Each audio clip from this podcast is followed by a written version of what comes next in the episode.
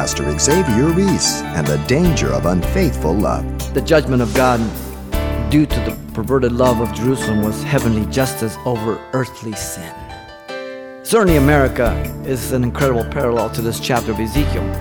Billy Graham said if God does not judge America, then he's going to have to apologize to Sodom and Gomorrah. I agree with that. Righteousness exalts a nation, but sin is a reproach to any people. Proverbs 14:34.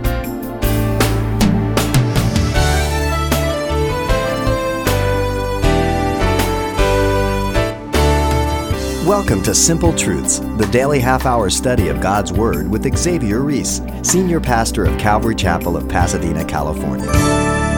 It's not at all uncommon to spend tens of thousands of dollars on a wedding, but why isn't the same value placed on keeping the relationship healthy? Today, Pastor Xavier explores the dilemma of believers who insist on living out their relationship of faith to God in a mediocre fashion. Let's join Pastor Xavier in the Old Testament book of Ezekiel for today's important simple truth study. Ezekiel chapter 16. The message entitled Unfaithful Love. There is no more common story in life than love story gone bad. The circumstances always begin the same. Two people meet each other, they just fall passionately in love. Sometimes the circumstance even magnifies the relationship and the, and the love. And then the story begins um, to go away. One begins to flirt with their affections with someone else, and ultimately they become unfaithful. The ultimate end is horrendous, the consequences atrocious, and yet there are few marriages who are willing to pay the price to put it together. But God is different. He's so different from us and gracious that as soon as we repent, He's able to forgive and is willing to forgive. And um, aren't you aren't you glad that that He's like that, or none of us will get to heaven?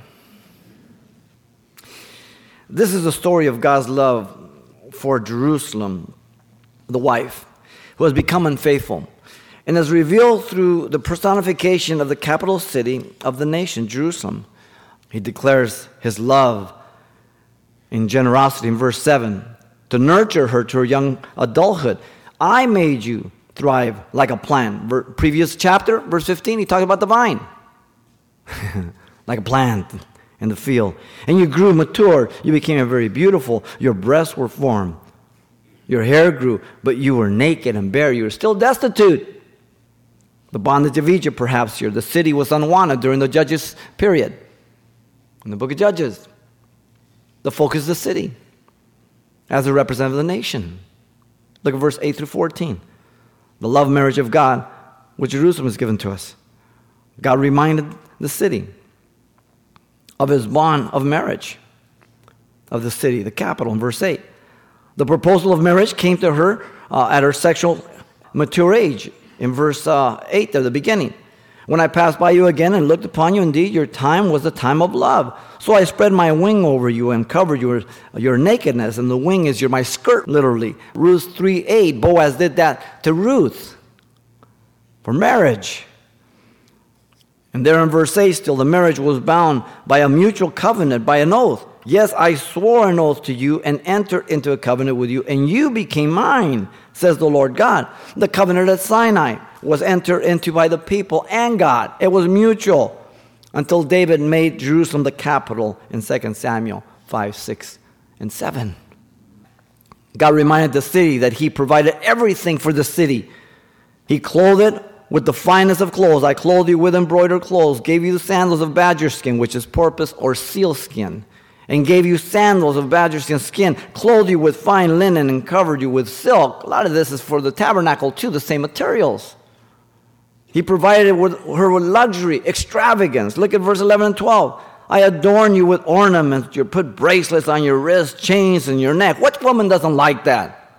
Look at verse 13. He provided it with the statue of royalty. Thus you were adorned with gold and silver. Your clothing was of fine linen, silk, embroidered clothes. You ate pastries of fine flour, honey, oil.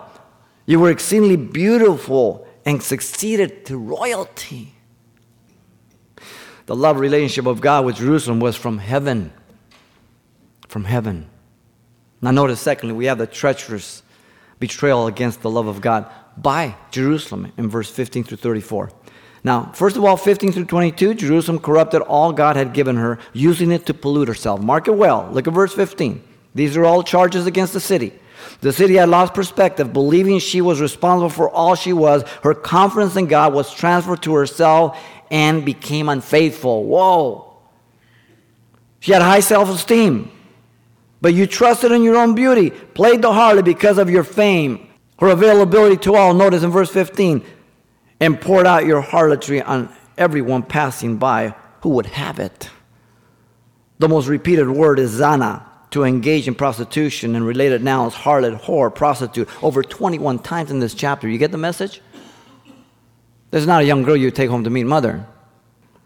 She uh, switched her allegiance. You took some of your garments and you adorned multicolored high places for yourself. She wallowed in her lust and played the harlot on them. She knew better. Such things should not have happened nor be. In 17, she made idols for herself we have also taken your beautiful jewelry from, uh, from my gold and my silver, which I gave, have given to you, and made for yourselves male images. Why male? Because she's the female. She's prostitute. Understand? And you play the harlot with them. Like in 19, she dedicated her food provisions to idols. Also, my food, which I gave you the pastry, the fine flour, the oil, the honey, which I fed you you set it before them as sweet incense, and so it was, said the Lord God. Man. Heavy charges. Look at 20 and 21. The city destroyed her children in her worship of her idol. This is the climax. This is the abominable thing to God. If that was not enough, listen. She dedicated her children to Molech. Moreover, you took your sons, your daughters, whom you bore to me, and these you sacrificed to them to be devoured, the valley of Hinnom, Leviticus 18, 2 Kings 23, Jeremiah chapter 7, and many other passages. Laying that baby in the burning arms of Molech. Burn him alive. Look at 23 through 29. Jerusalem constructed pagan shrines to feed her unsatisfied lust. People set up their idolatrous shrines with their sexual rites. Whoa, what a parallel to our nation. Look at 23. Her wickedness only calloused her heart, deserving a double woe. Then it was so, after all your wickedness, woe, woe to you, says the Lord God. This is divine court. This is the divine judge. The language of this chapter is pornographic to an extent if you read in the Hebrew. It is so explicit on the sexual rites that were going on. Wow. How did, how'd she get there? One step at a time. A Christian can begin to flirt with things of the world and think that he or she can handle things or have certain liberties and begin, and all of a sudden they find themselves in bondage, no longer in liberty. Do not be deceived. God is not mocked. Whatever a man sows, I shall also reap. You sow the flesh, you reap corruption. You sow the spirit, you reap everlasting life. Galatians 4 7 through 8. That's an absolute principle for Christian and pagan, by the way we as a nation have become to a place where we credit our greatness to ourselves. Pride goes before destruction, a haughty spirit before the fall, Proverbs 16 18. And we ascribe our greatness to our democratic system, to our free enterprising system, to our education, to our money, to our military might. And we are blind, naked, and we don't even know it, like the church of Laodicea. The treacherous betrayal of the love of God by Jerusalem was on earth. This is where it happens, people. There's no sin in heaven, it's here on earth. Notice the third movement, verse 35 through 63. The judgment of God due to the perverted love of Jerusalem. Sin will always be judged, here or there. Listen well. Verse 35 to 43, we have the punishment of Jerusalem for her marriage unfaithfulness, and it was just. 35 through 7, God would judge the city, but use men. In verse 35, the verdict comes from the mouth of the perfect judge, the divine courtroom. Now then, or therefore, O harlot, hear the words of the Lord. The verdict was to her indecent behavior in verse 36. Thus says the Lord God, because you your filthiness was poured out on your and your nakedness uncovered and your harlotry with your lovers and with all your abominable idols and because of the blood of your children which you gave to them he enumerates everything there's a summation of what he's declared and in 37 god would humiliate it the city before the lovers and enemies surely therefore I will gather all your lovers with whom you took pleasure, all those who loved, and all those you hated. I will gather them from all around against you and will uncover your nakedness to them that they may see all your nakedness. No longer for pleasure. It's no longer to satisfy herself. Now it's to humiliate her. There's a difference if you get off and try to get some one night stand and you're all hot and bothered and everything than somebody to, to, to grab you, slap you around, beat you up, strip you, and then parade you through a street. If that turns you on, you're a sicko. This is humiliation. Look at 38. God will judge the city for adultery and infanticide. And I will judge you as a woman who breaks wedlock and sheds blood are judged. I will bring blood upon you in fury and jealousy. Jealousy as a husband, fury for killing my children. Wow. Look at 39. God would allow everything to be taken from the city by captivity becoming full circle as he found her, naked and bare. I will also give you into their hand. And will and they shall throw down your shrines, break down your high places. They shall also strip you of your clothes, take your beautiful jewelry, and leave you naked and bare. Throw it all away. All away. Look at 40 and 41. God would allow the city to be destroyed. And 40, by stoning in the sword. They shall also bring up an assembly against you, and they shall stone you with stones and thrust out, thrust you through with the sword. 41 still, by fire and court trial. They shall burn your houses with fire and execute judgment on you in the sight of many women. Wow. The indication is to humble you. To be tried before men is one thing, then the women. Think of the society, cultural society, okay? It's not like America. So judge it in cultural relativity, not to where you live. This is what he's saying. In 41 still, by these God would put an end to their harlotry. And I will make you cease playing the harlot, and you shall no longer hire lovers. And so in 42, God would vindicate his holy relation to the city. Man, he's so good. Listen, listen. Look at 42. He would put it behind them so I will lay to rest my fury towards you, and my jealousy shall depart from you. I will be quiet and be angry no more. Because when God brings judgment or there's repentance, it's done. You understand? 43. He would be justified in his judgment. The reason for their downfall? Because you did not remember the days of your youth. There it is again. The sin, but agitated me with all these things, all these abominable practices of idols and sexuality and everything. The justice, surely I will also recompense your deeds on your own head. The authority, says the Lord God, heaven speaking here. The restraint of their sin, and you shall not commit lewdness in addition to all your abominations. The city of Jerusalem had done worse than the pagan cities, we are told next in verse 44 through 452. Now he compares her and shames her this way. 44 and 5, the people would be remembered by all. But listen, listen well. 44, by a proverb. Indeed, everyone who quotes proverbs will say this proverb against you, like mother, like father. You don't stick out your chest and put out, oh yeah, this is down, this is ugly. You're a whore, and your daughter is twice the whore. Worse than you. Whoa. Like mother, like daughter. Ladies, keep that in mind. Look at 45 and 46. The comparison is to Samaria and Sodom. It was a rebuke. To the north, your, your, your elder sister is Samaria, who dwells with her daughters to the north to you. To the south, and your younger sister, who dwells in the south of you, in Sodom and her daughters. And then the commentary on the comparison comes in verse 47 through 52.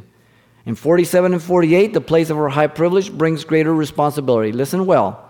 Though they did not commit the sins of Samaria and Sodom, Jerusalem was more corrupt in view of their greater light in shorter time. You did not walk in their ways, nor act according to their abomination. But As if that were too little, you became more corrupt than they in all your ways. Wow. Look at 48. Though they did not commit the sins of Samaria or Sodom, Jerusalem was more guilty before God. As I live, saith the Lord God, neither your sister Sodom nor your daughters have done as you and your daughters have done.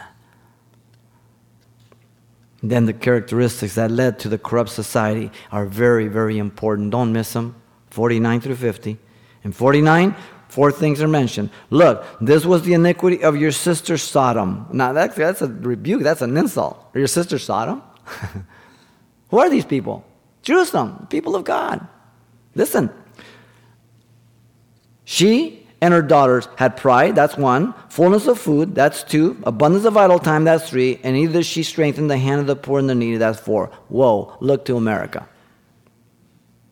Look to America. What a parallel. The foul behavior, and they were haughty and committed abomination before me.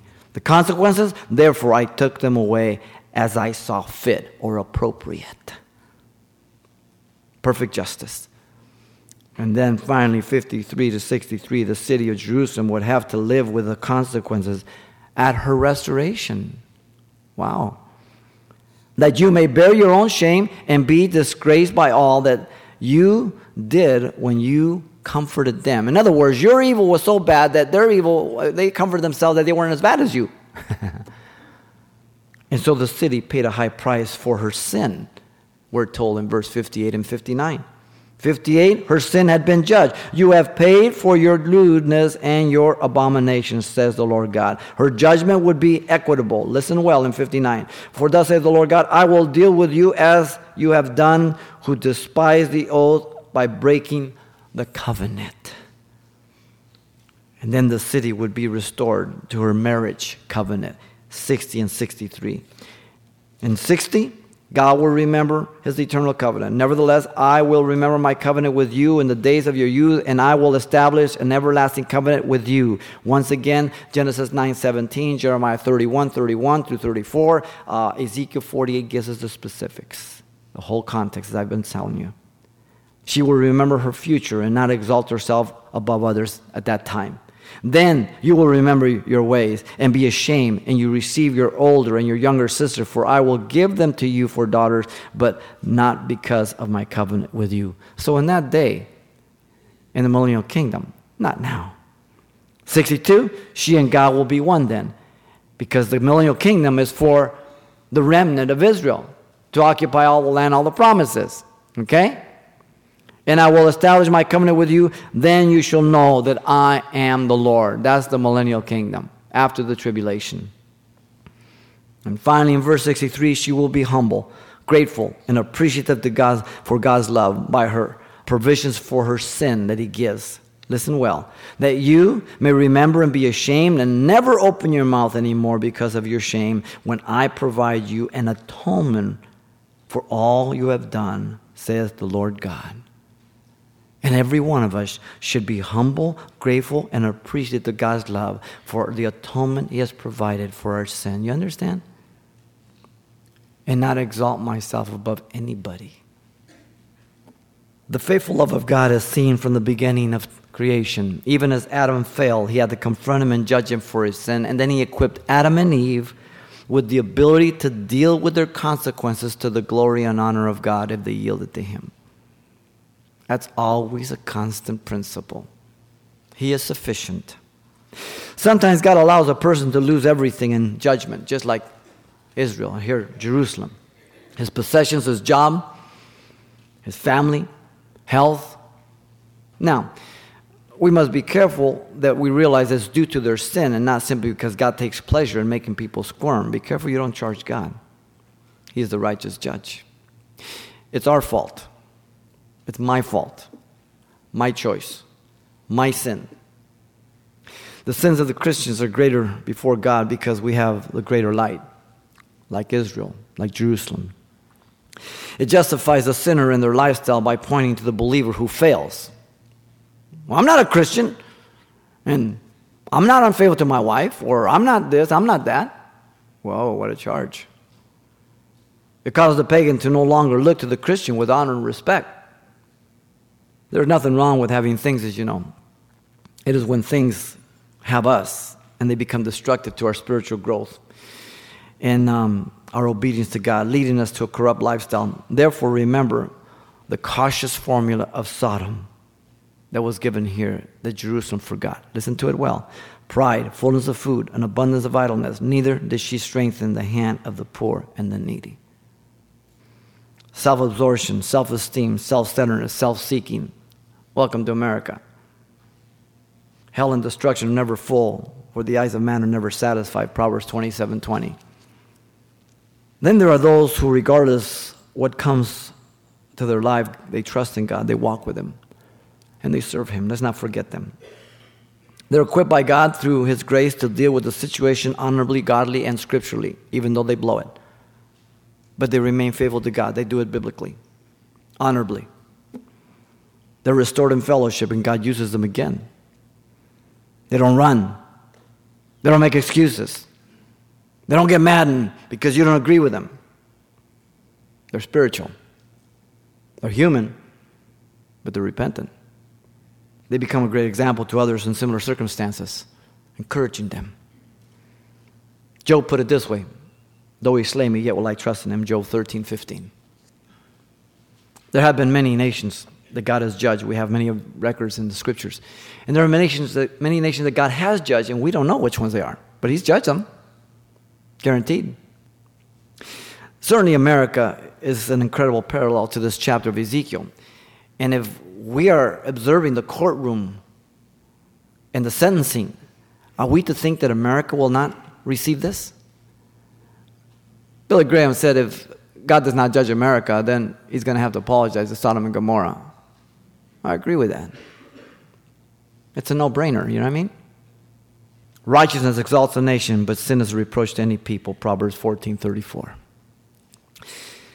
The judgment of God due to the perverted love of Jerusalem was heavenly justice over earthly sin.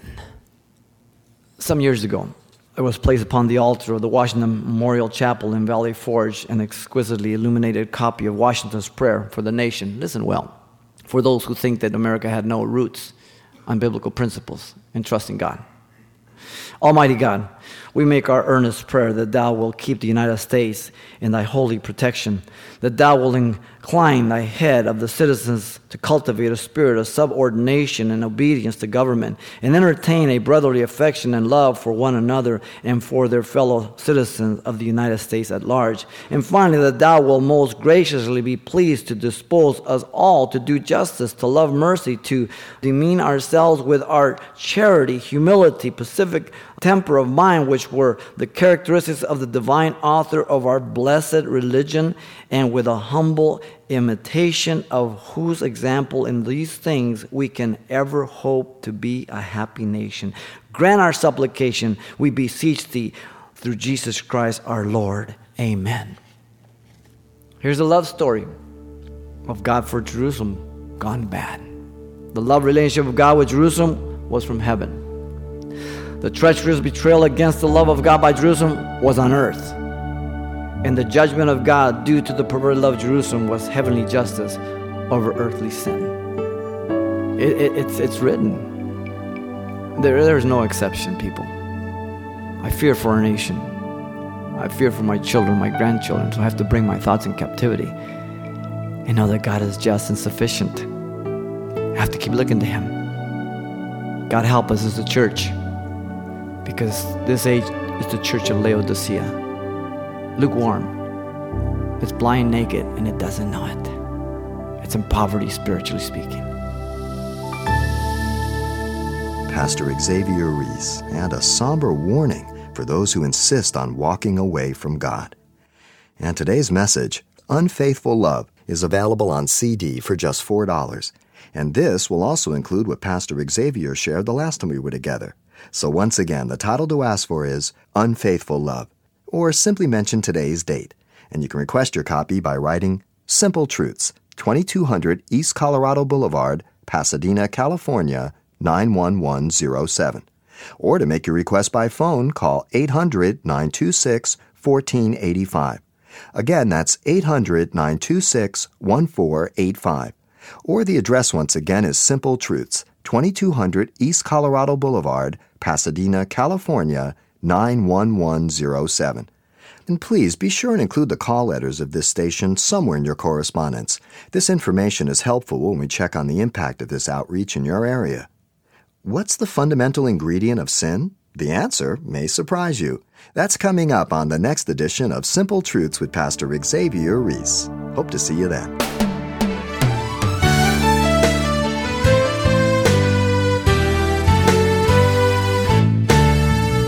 Simple Truths with Pastor Xavier Ries, a daily half hour broadcast, is a radio ministry of Calvary Chapel of Pasadena, California.